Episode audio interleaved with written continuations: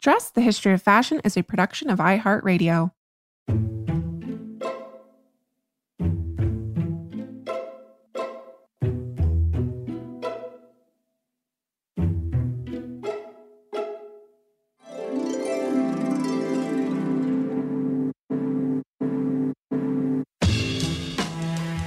Over 7 billion people in the world, we all have one thing in common. Every day, we all get dressed. Welcome to Dressed, the history of fashion, a podcast where we explore the who, what, when of why we wear. We are fashion historians and your hosts, April Callahan and Cassidy Zachary. Hello, everyone. Um, today, we are so pleased to welcome Rachel Frost to the show. Rachel is a traditional hatter and historian who specializes in high quality, hand felted hats created using historical techniques and tools, and she is completely self taught. She is motivated by equal parts curiosity and creativity. And Rachel has spent countless hours mining archives and museum collections to teach herself about the art of historical hat making, going all the way back to the 16th century, which is pretty amazing, um, before she even began to hone her own craft. Yeah, Rachel has made an this incredible career out of her beautiful hand felted historical hats. And she has worked with everyone from museums and reenactors to theaters, films, and television companies. You can find her work in productions from the Globe, Hampton Court, at the V&A, and on the BBC's Tudor Monastery Farm series. So we are so thrilled that she agreed to join us all the way from the Edinburgh countryside in Scotland to teach us about the art and history behind her incredible work. Rachel, Welcome to Dressed. Rachel, welcome to the show. It's such a pleasure to have you here with us today. Thank you very much for inviting me. So, can you tell us a little bit about yourself and your craft and maybe what initially sparked your interest in pursuing it? Well, I've always um, been a sort of creative person. I was brought up in a quite an artistic family. And so I've always had lots of sort of materials and encouragement to do um, sort of creative various kinds of crafts and, and creative activities. Um, so initially, I trained as a, a, model maker for animation, and I I felt I, I wanted to become um, yeah, a, a, puppet maker. Um, so I spent a little bit of time dabbling in that. I worked for Jim Henson's Creature Shop on a, on a few films there, and I did a little bit of model making for some animations. Um, but I quite quickly realised that um, I wanted to do something that was a bit more a bit more rural based, a bit more kind of traditional craft based, and and and less film based.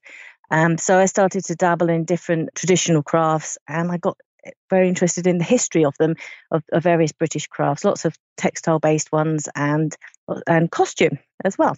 So I dabbled in, I dabbled in a bit of natural dyeing, spinning, and then I discovered uh, felt making. Somebody bought me a book about felt making, and um, there was a section in there about making felt hats.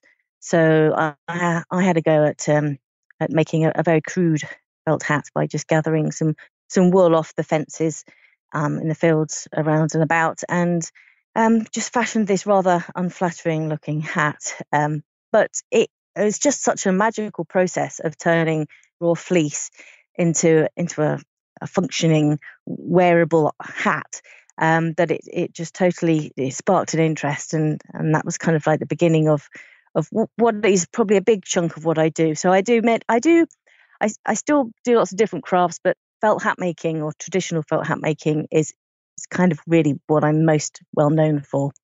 Yeah, and you're only one of, if I'm not mistaken, nine traditional felt hat makers in the world who uses this traditional technique, correct? Um, I wouldn't like to put a figure on it uh, uh of, of, how many there are. So I've recently, over the last sort of five years, started to look over the around the whole world to find out if there were any other uh, felt hat makers that are using a, a very a European traditional technique, um, which died out in Britain about 150 years ago, and which is what I've been working on for many many years now to to re, kind of resurrect and and relearn mostly from from written references. So I then found um, that there were a couple in Europe that um, survived, who but they have since passed away. And now I've been looking around the rest of the world, and I'm finding there's a there's maybe mm, a handful of other hat makers in various countries, um, mostly in South America. So I, I wouldn't like to say how many there are, but I just know that there are very, very few left in the world using, and I am talking about a very specific technique here of felt hat making.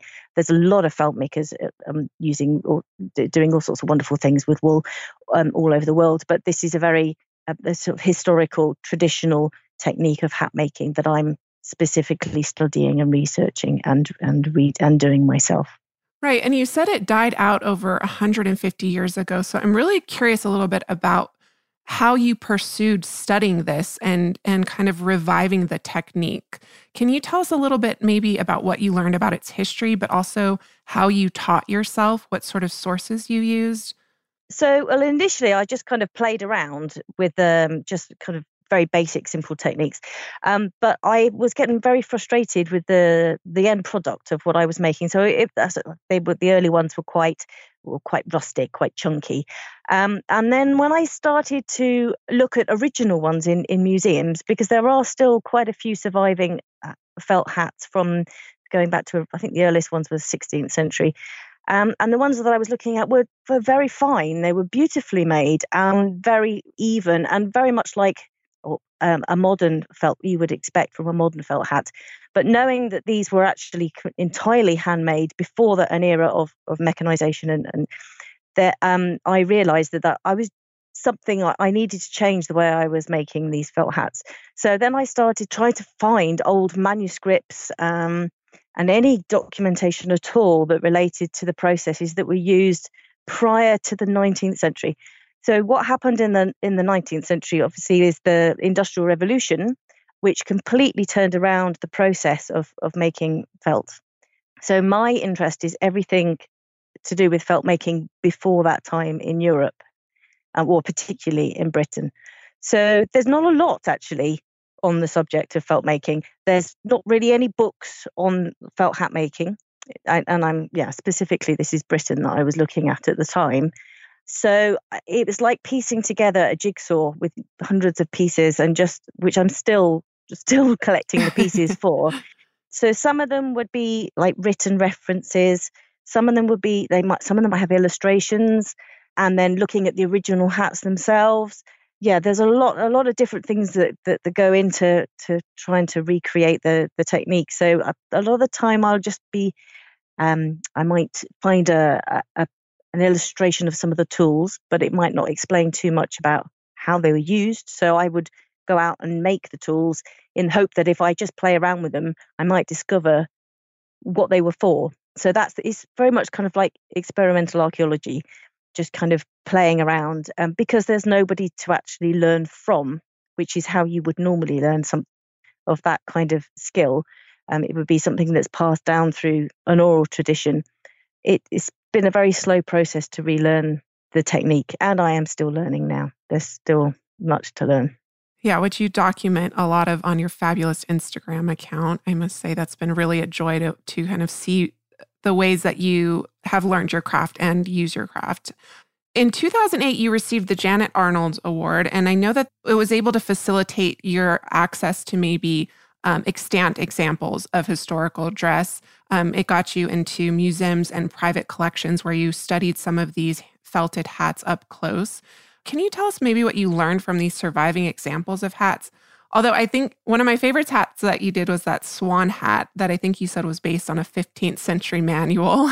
and it's literally a yeah, swan, that was, swan hat. that was from a fencing. it was a fencing manual of, of all things. I mean, not not the most manly of hats. So yeah, just to describe the hat, it was um it was a, a red and a red and white kind of peaked, slightly peaked cap with a, a swan's head coming off the top as, as the crown um, yeah, most bizarre. There are some really bizarre hats out there, um, and quite often the ones that survive in the museums are not typical hats. Um, so quite often the, the concealed items, maybe they were hidden in a in a roof of an old house or something. I think they were like considered good luck. Like it also hide shoes and various items of clothing.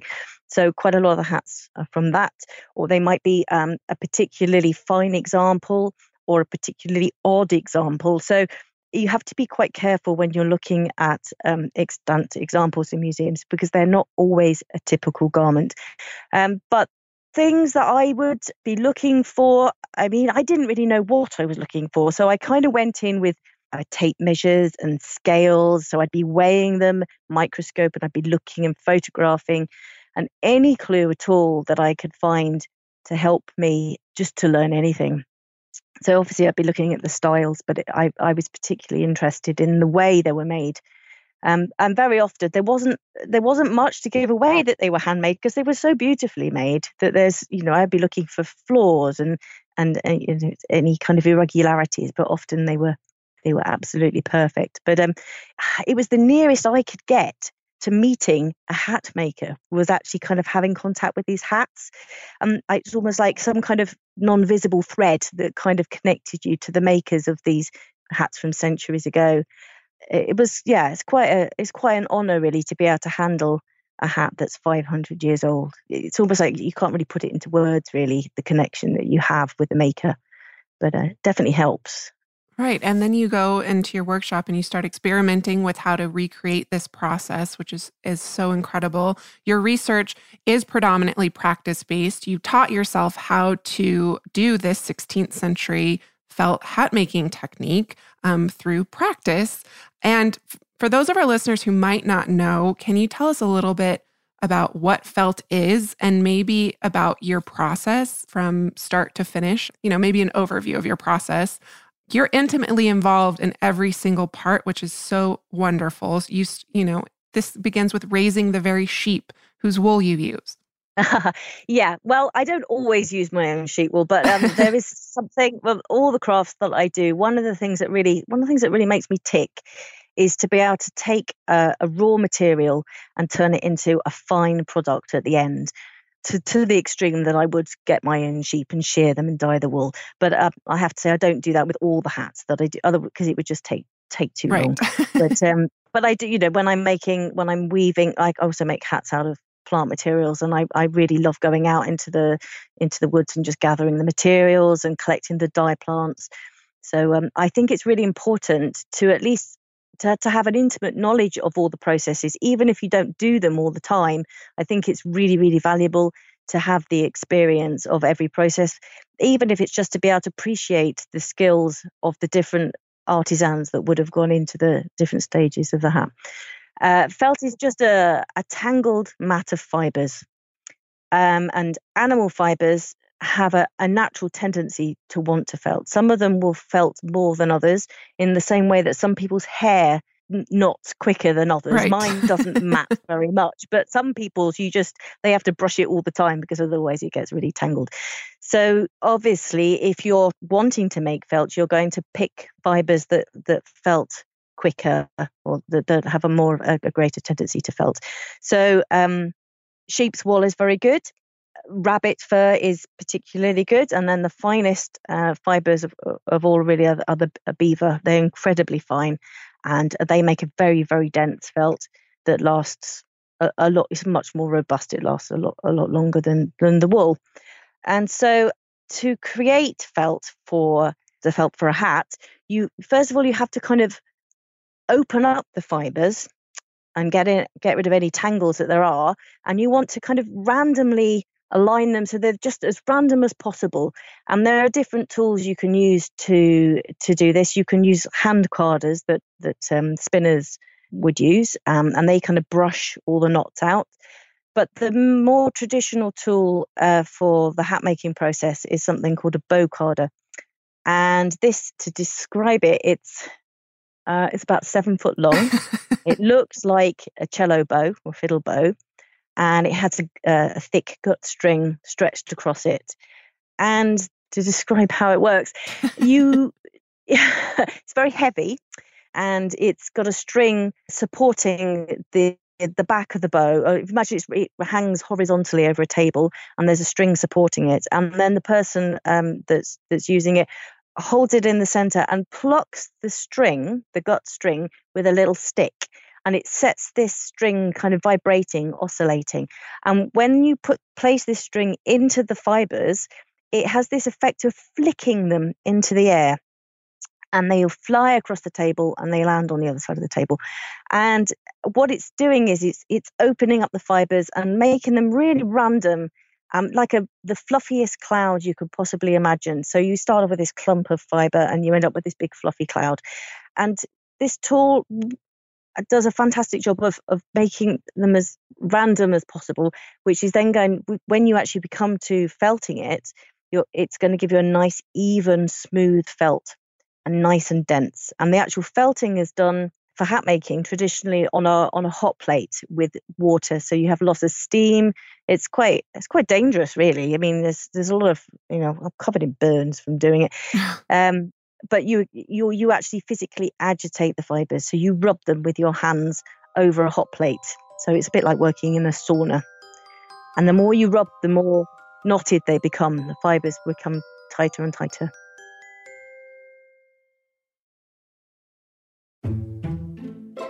So, this bow, I just want to go back to it for a second because I never would have imagined this tool until I saw it on your Instagram. That's how I first came to you. I saw this image of you carrying it and, you know, I was immediately intrigued. Is and this is one of those tools that you saw in in the archive and recreated from historical documents?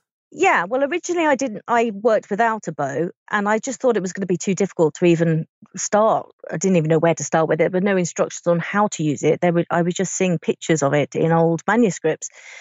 But then eventually I decided that probably this might have something to do with you know, why my my hats weren't coming out as well as I would have liked. So um, I I just made at first I made a, a, small one that was about mm, about four foot long, and it kind of worked. And I then I kind of put it aside for a bit for a few years and didn't bother with it.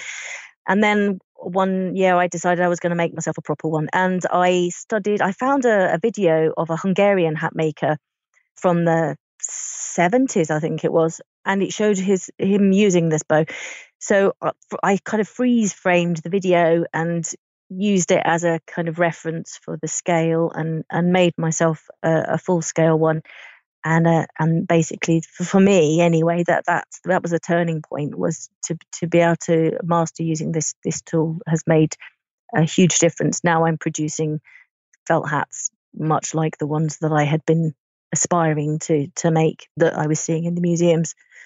And then since then i've done a lot more research on the bow and finding other places that other people hatters that used them in the past and looking at examples in museums and traveling to different countries because this bow was used all over well in many countries in europe kind of simultaneously appeared all over europe in the 16th century 15th 16th century.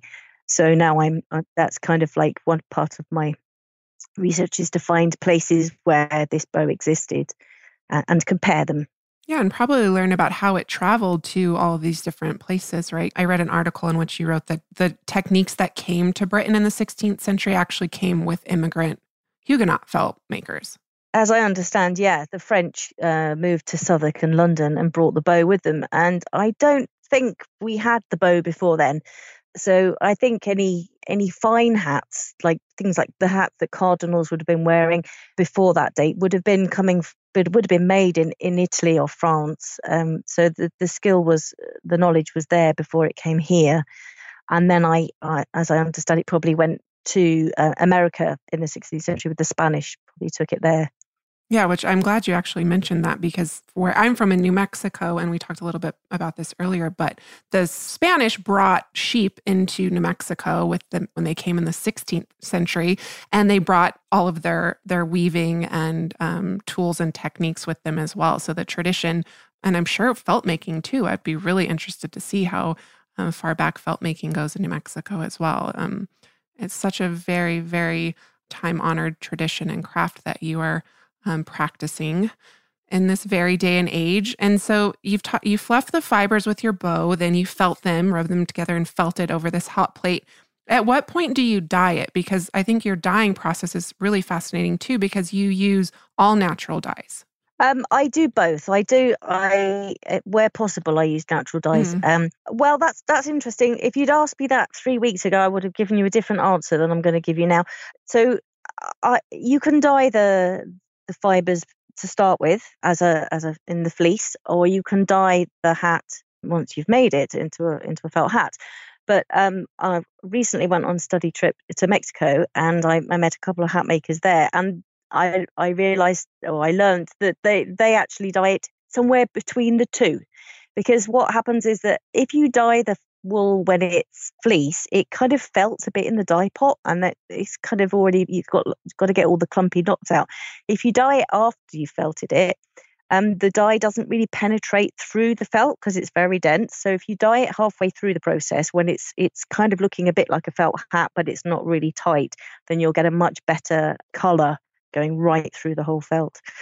And color wise, most hats historically are black. You do find red ones and, and lots of illustrations for the medieval period of different coloured hats, although you have to be a bit careful when you're using paintings as a reference because obviously a an artist palette is different than a, a dyer's palette. And so they the, the artist might go, Oh, I've got this fabulous green, so beautiful. I must what can I do? I'll paint this hat green. But it doesn't mean that the hats were green.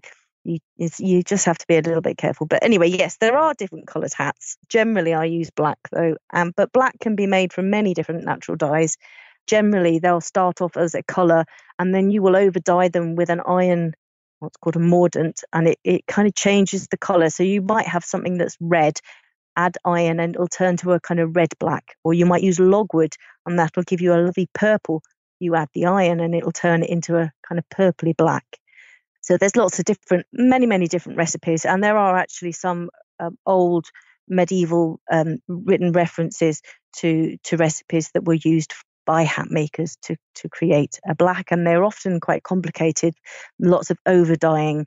Um, it's not just a simple, you know, like a Dylon, stick it in the washing machine and out, out, out comes black. It's it's a very involved process with many different elements to it, different dyes that you would over dye. And then when you, the final processes are, are obviously blocking and shaping the hat. Um, can you kind of tell us about that final process? And I can't imagine that this is something that happens quickly, how long does a typical hat take to make? the whole well the whole thing it does depend on on the style of hat so a small hat doesn't take anywhere near as long as a big one so a very simple cap could be made in a few hours i've made a ginormous in fact i'm looking at the hat box here where i'm sitting i've got i made a bicorn from a, an 18th century illustration that is um, four foot long wide that took me two weeks to make. Um, but I would say somewhere generally an average kind of hat would take about two days. When you say that bicorn, is that something that you shaped on a block, or how would you even achieve something that large? Well, the size is more to do with the, the making of the felt in the first place. So you can't like when you buy commercially made felt for making felt hats that are machine made, they come a set size, and you can shape that to many different styles, but you can't make it bigger. You can cut it down and make it smaller, but you can't make it bigger. So if you want a big hat, you have to make a big piece of felt in the first place. So that's one of the joys of, of what I do is that I don't have any restrictions of the size or the shape. So I can make some fantastical shapes that, that wouldn't be achievable with a machine made piece of felt. So that's one advantage, and different thicknesses as well. You, they tend to come a standard thick, standard weight, and I can make them as thick or as thin. And different bits of the hat can be different thicknesses. Yeah, I think that would be one of the funnest parts of what you do is is bringing that shape of hat into being. Do you always know what shape you're going for when you start, or, or sometimes is there an artistic experimentation in your process? I would say generally I, I do plan I, I, well, quite generally, I, am working to an illustration. They're reproductions of of, orig- of old hats, so they have to look exactly a, as the portrait or the original. But more lately, I've been working on my own kind of more contemporary designs that uh, are inspired by historical. So there is an element of of kind of just seeing how the material pans out, but um, I do tend to I don't tend to work with sketches and, and I do usually know what I'm aiming to achieve. But felt is a bit kind of it does have almost like an organic life of its own. It does tend to do a little bit what it what it wants. But for me, I, I like to be able to control. I want con- total control of it before I allow the freedom. If that makes sense, master it before you start exploring. Absolutely. And you do not just felt hats, you weave them too, which these creations are just incredible and wonderful. Can you tell us about your rush plaited hats? And also, I should say, you also have this 1830s men's jacket that you recreated. Uh, maybe not wearable, but it certainly is one of the most wonderful things I've ever seen. Thanks. Um, so yeah, going back to you know, my, my roots, like I just like working with all kinds of natural materials. I'm not just restricted just to, to felt. Um, so I've I've done quite a bit of basket making, reproduction baskets, and then it seemed logical to me to kind of somehow blend basket making and hat making. So I started to work I, I, to find a material that I could actually weave a hat. So I didn't want to use willow because that's really hard. But there's a plant that grows in the rivers here, just a wild native plant called uh, Scirpus lacustris is its Latin name, uh, and it's more commonly used for plaiting for twisting and, and making the seating of chairs but it, you can also weave hats out of it.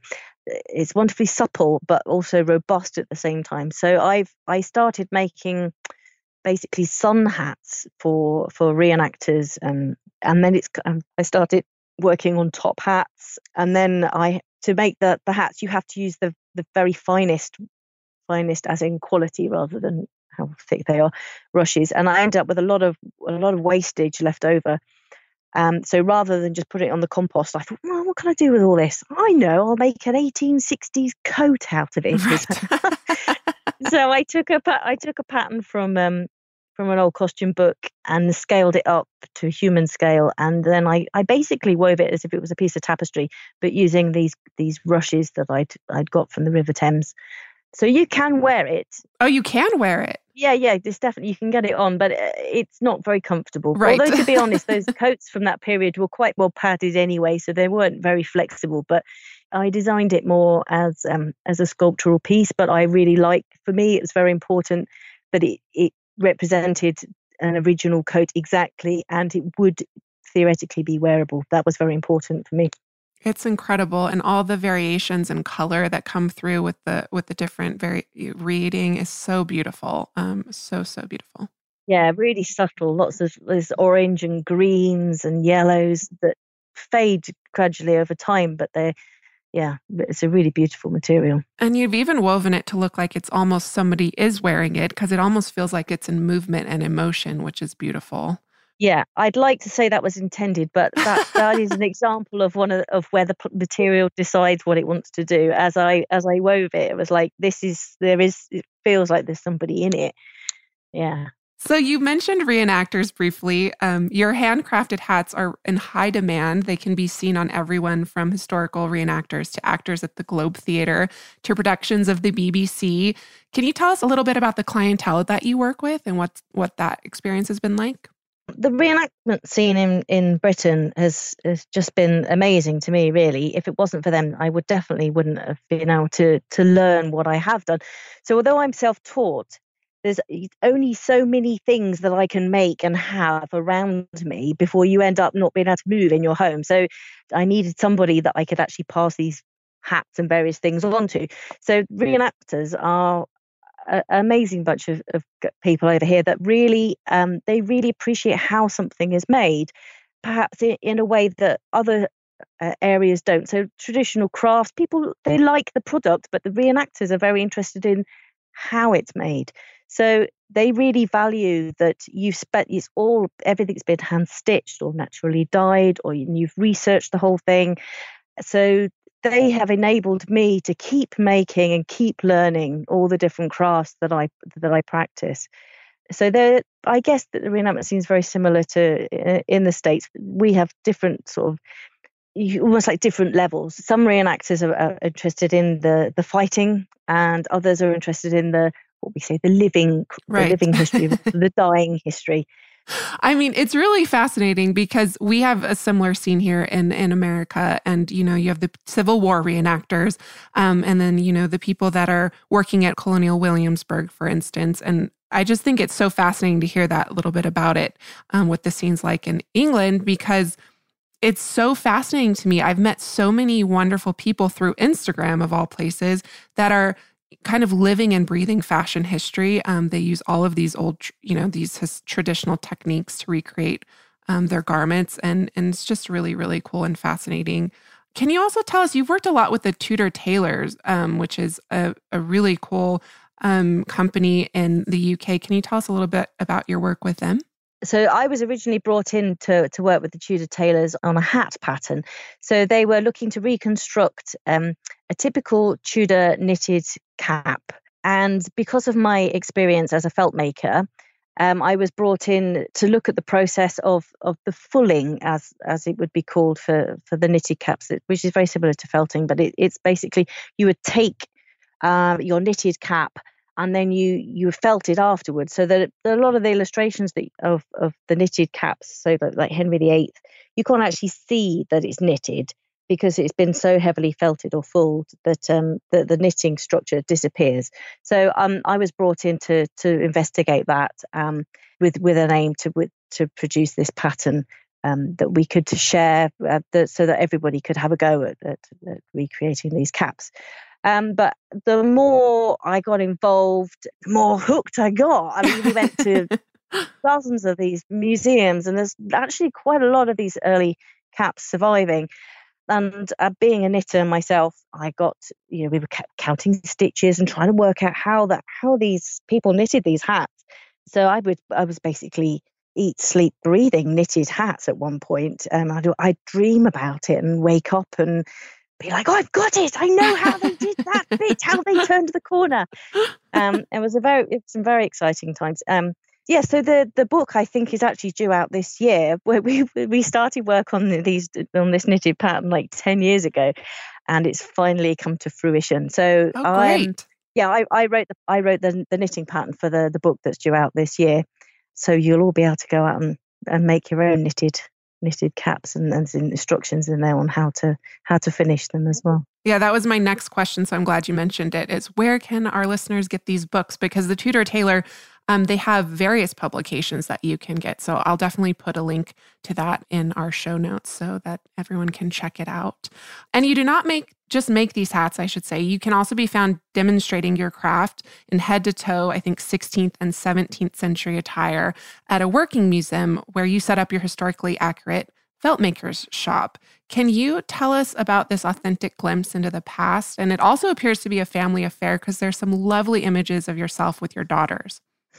so because all my uh, all the felt making that I do is based on on the methods that were made by used by the sort of 16th century hat makers it's actually no big deal for me to to do an entirely authentic demonstration of um, of felt hat making. So the, all the tools that I use at home are 16th century, but um, you know, I don't use electricity, and I try and, and, it's all as authentic as possible. So there's a yeah an amazing museum down in the, in the south of England that has a 15th century uh, shop, um, an original shop that's been taken down and reconstructed in, in this in this museum location, uh, and it's almost a spitting image of of a hatmaker's shop from a 16th century uh, illustration that I have. So um, I'm really lucky that every year I go I go there and I spend a week setting up my my hat shop in this in this building, and I can just do all the different processes within this in this building, and then the public come around and and they can watch and, and ask questions and and it's just a fantastic location uh, a real privilege to be able to kind of recreate this authentic atmosphere and yeah and and you're not just the you're not the only person there, right? There's a lot of people that are kind of recreating this like old 16th century what it might have felt like to be there in the past. Yeah, yeah. So the site's quite large. I'm not sure how many acres, but um, there's dozens of buildings that have been saved from that particular area of, of Sussex so they're they're not all medieval. There's, there's like there's Victorian as well, but they have these interpreters that that dress up in in authentic costume uh, and and they kind of just it's like a working museum. So they have they have a mill where they make and they have a, a bakery. They have a schoolroom and they've got woodsmen working and animals like oxen that pulling it's actually like a working museum and people it, it really does feel like you've just stepped back in time and so, yes, great educational place to go. And when you're dressed in, you know, the 16th century attire, you're working your 16th century craft. What does that feel like? In especially in a setting like that. I mean, obviously there's modern people around you, but that has to that has to feel unique in so many ways. I think it's like anything; you do get used to it. um, I mean, I I frequently these days I, I can't even be bothered to get changed into my civvies at the end of the day and I'll go into the supermarket still dressed in my 16th century outfit and not bat an eyelid and because you you're just so used to it it, it just becomes part of you really but but certainly to start with, it takes it gets a bit takes a bit of getting used to trying to you know working in a in a corset or bodies or whatever you would call them. But it it just feels comfortable to me. I'm used to it. So. And what's the name of that museum? It's called the Weald and Downland Living Museum. That's in Sussex. Cass, as you know, we are going to be expanding our fashion history travel offerings this year. Mm-hmm. So you better bet that I'm going to be brushing up on my language skills with Rosetta Stone. With more than 25 languages offered, including Spanish, French, Italian, German, Korean, Chinese, Japanese, Dutch, Arabic, Polish, and so many more, that world out there is practically at the tip of your tongue. And that's right, dress listeners. For more than 30 years, Rosetta Stone has been the expert in language learning. There are no English translations, so you really learn to speak, listen, and think in that language, which is incredible. You learn by immersion, and their programs are available to use on your desktop or as an app. And let's not forget that there is an amazing built in true accent feature that gives you feedback on your pronunciation so you learn the proper accent from the very start. For limited time, dress listeners, you can get Rosetta Stone's lifetime membership for 50% off by visiting rosettastone.com forward slash today. That's 50% off unlimited access to 25 language courses for the rest of your life. Redeem your 50% off at rosettastone.com forward slash today. Dress listeners, we often refer to ourselves on the show as dress detectives. But what if we told you that you could travel back in time and solve your own fashionable mysteries? Because you can by joining us in playing June's Journey. And April, I can't tell you how much fun I've had playing June's Journey. It's this hidden object mystery game with a captivating detective story. It takes you back to the glamour and intrigue of the 1920s with this diverse cast of characters. And basically, each new scene takes you further into the story of a thrilling murder mystery that sets the main protagonist, June Parker, on a quest to solve the murder of her sister and uncover her family's many secrets. You will sleuth with June in the antique parlors of New York, the chic sidewalks of Paris, and you can even build your own luxury island estate where you get to decorate and plant decadent gardens. And there's also a chat and challenge feature where you can play alongside friends. So join us, dress listeners, in putting on your detective hats and escape to a bygone age of mystery, danger, and romance. Discover your inner detective when you download June's Journey for free today on iOS and Android. Everybody in your crew identifies as either Big Mac Burger, McNuggets, or McCrispy Sandwich, but you're the filet fish Sandwich all day. That crispy fish, that savory tartar sauce, that melty cheese, that pillowy bun. Yeah, you get it every time. And if you love the filet of fish, right now you can catch two of the classics you love for just $6. Limited time only. Price and participation may vary. Cannot be combined with any other offer. Single item at regular price. Ba da ba ba ba. And you're constantly honing your craft. You mentioned this earlier that you've um, been to Hungary and you've been to Mexico to visit master hat makers around the world. You recently, as you just said, went to Mexico to study under the master hatter Lucino Martinez. Can you tell us about that experience? You documented it quite um, well on your Instagram. Again, our listeners will have to check it out. But what was that like? Well, the whole the whole project has been quite um, an amazing experience because after the two last hatters in Europe died, so there was one in um, in Hungary and then there was one in Austria that died last year. Um, I started to look further afield and discovered this is through YouTube and and just and searching on the web. I found that there was uh, a few in in South America, and I managed to through Instagram find a photographer who was based in Oaxaca and an art student who had also spent a bit of time working with this particular hat maker um, and managed to reach out to them and they really um, amazingly got very excited about the, what I was interested in and agreed to, to meet me out in, in Mexico um, to go and visit this old hat maker. So I did some crowdfunding, which was also a very valuable experience because it reached out to so many people all over the world that um, they became aware of the project and what I was doing. Because that's part of the problem is that I can't, it's very hard to explain what's so important and significant about this particular technique of, of felt making but anyway, this crowdfunding enabled me to do this, and lots of people came on board and and really helped the whole project pull together. So uh, it was about six weeks ago now. I, I went out to to Mexico, met up with these these two guys, and um and we went and met Lucino, who's uh, 78, and he's from a long line of, of hat makers uh, in a town where there were hundreds of, of felt hat makers in his lifetime there were and he's now the very last one. So he he showed us the process that he uses which is very very similar to how the hats were made in britain and, and all over europe. So it would he was actually the first um, hat maker that i've ever met. So uh, although i've emailed the one in hungary and i've been to his workshop subsequently but i never actually got to meet him. So it was quite an amazing experience to actually spend time with him. I mean he was also very moved that I, that we had come travelled so far to come and and and honour him and his craft. So there there were a few tears shed from both imagine. sides.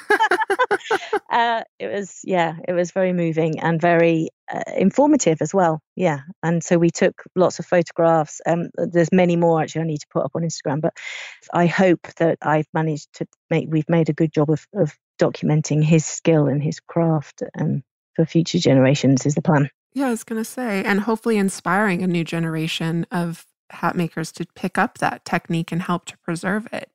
Wow. And I have to say that you also created for your trip a journeyman uniform, which was wonderful. Can you tell us a little bit about what a journeyman uniform is? So many years and years ago, when you would have a master felt maker, so in Britain, a felt maker would actually be a hat maker. Um, because in Britain felt making really was only about hat making. It, it was quite a it was an established, very respected trade. You would spend seven years being an apprentice, and then once you finished your apprenticeship, you would then go on and become a journeyman. Um, you would travel around uh, working under different felt makers to I- extend your um, knowledge, and also you would be working. For, it would be like cheap labor, cheap but good labor for the for the masters. So I decided it was, although this hasn't been a, a thing in Britain for probably since 150 years, I thought it was about time to to revive it. So, and seeing as I was going to be traveling around, or my plan is to travel around and find different hat makers. Um, I don't think there were ever any journey women, but I think I could. I'm going to be. we could rectify that. I'll be the first Right. journey woman. Um, so, uh, but there's not really very much known about them in in the British tradition, but in Germany, um, they still there are there have been a couple of journey journey women milliners, and I think there's even possibly one at the moment doing her journey years, which I think is a three years and a day or something, and they have to travel around with like no money and just being put up by kind people that, that feed them and, and look after them and then they just spend different time you know working at different places. But one of the things is that they have a uniform so they're easily identifiable really just so that people can they know who they are and and, and they, they're sort of respected.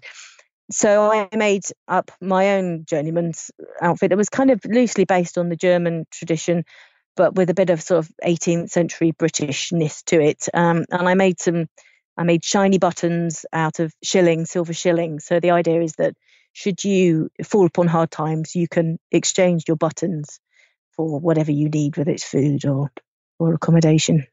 Wow. And I made a special hat out of beaver fur. I made myself a very fine hat.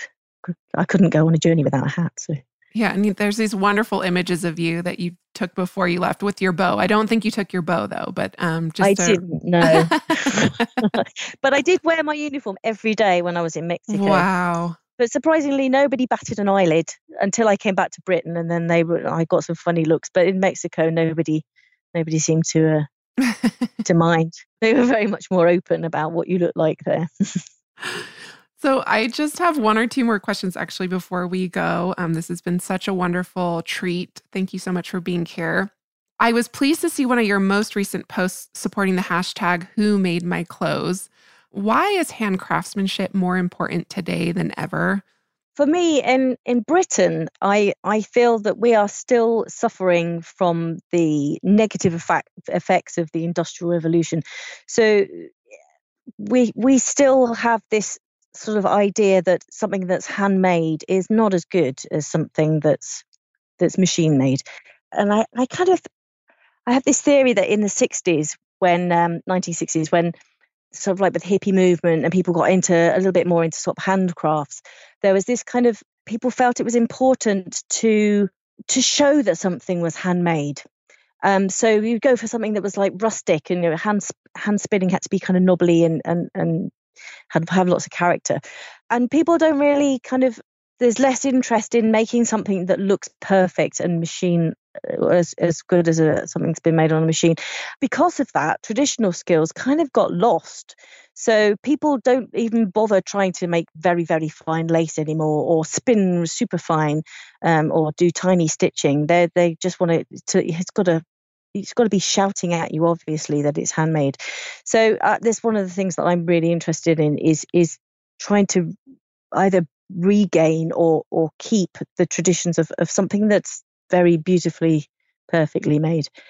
I suppose that's only one aspect of it but people are starting to appreciate crafts as a sort of as a therapy that it's that it's good for you to just to keep your hands you know and to slow down and not to be always rushing around um, and take yourself off the computer and get out there and, and just make something, even if it isn't, it doesn't have to be beautifully perfect, but the actual process of making something is a hugely satisfying activity and something that is definitely a good thing to do.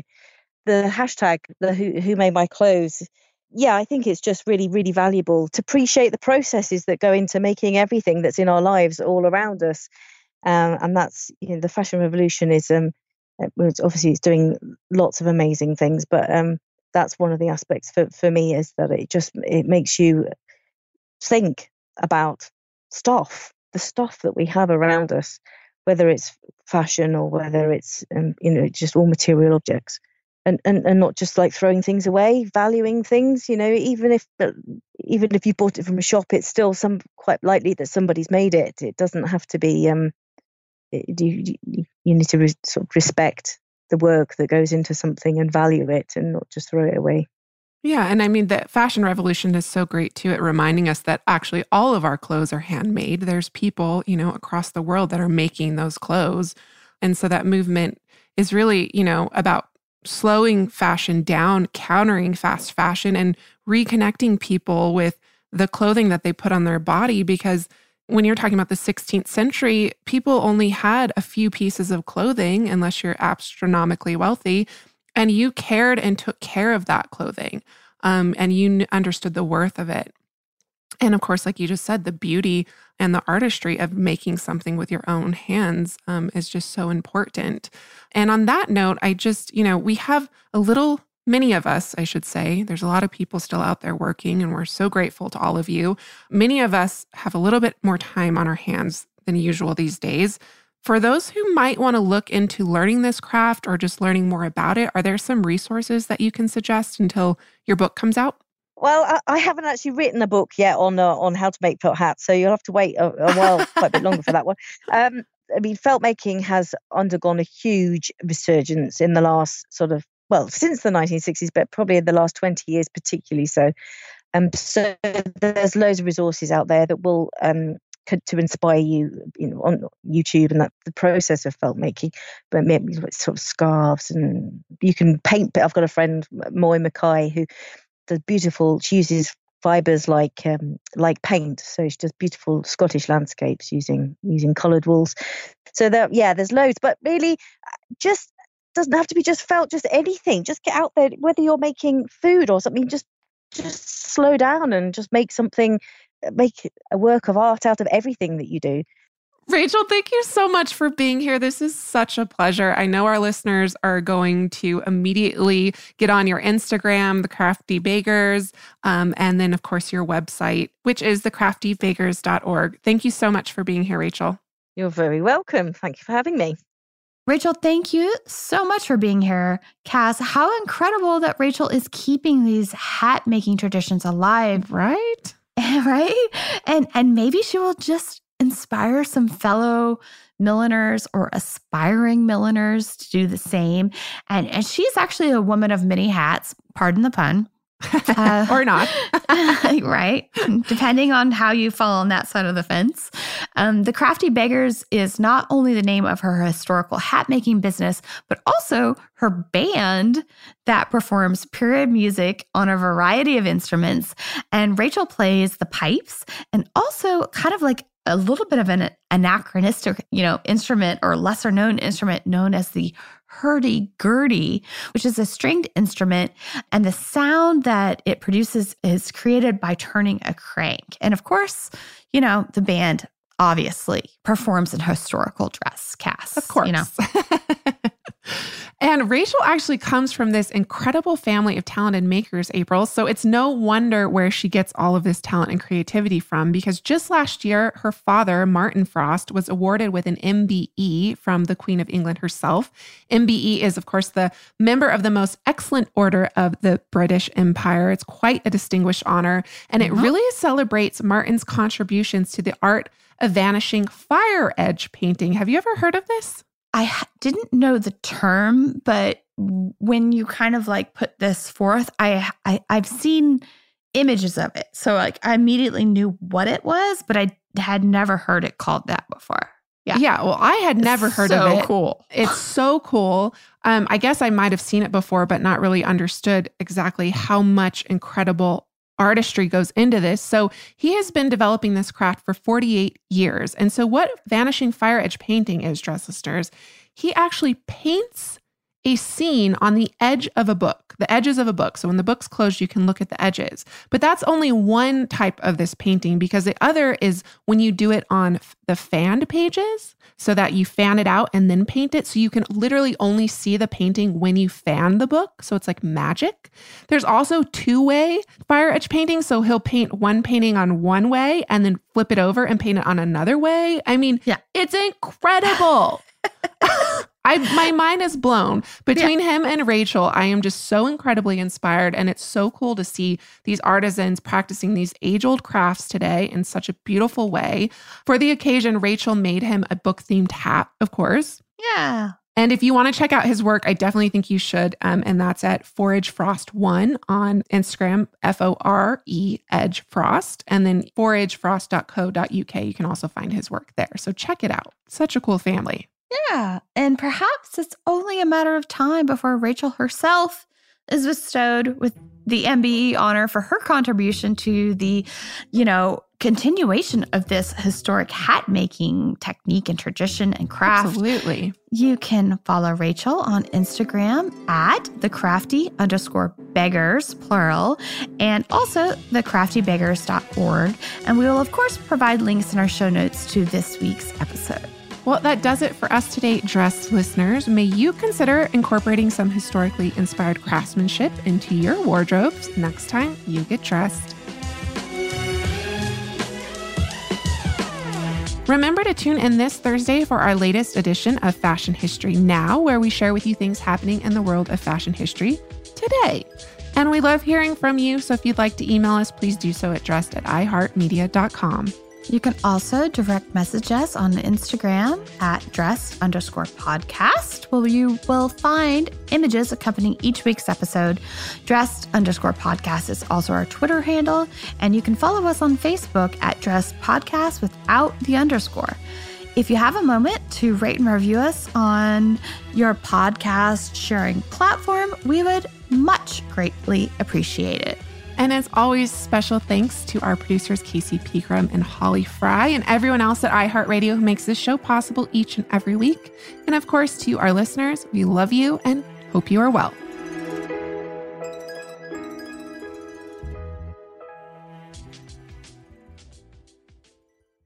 Dress, the History of Fashion, is a production of iHeartRadio. For more podcasts from iHeartRadio, visit the iHeartRadio app Apple Podcasts, or wherever else you listen to your favorite shows. Everybody in your crew identifies as either Big Mac Burger, McNuggets, or McCrispy Sandwich. But you're the filet fish Sandwich all day. That crispy fish, that savory tartar sauce, that melty cheese, that pillowy bun. Yeah, you get it. Every time. And if you love the filet of fish, right now you can catch two of the classics you love for just $6. Limited time only. Price and participation may vary. Cannot be combined with any other offer. Single item at regular price. Ba da ba ba ba.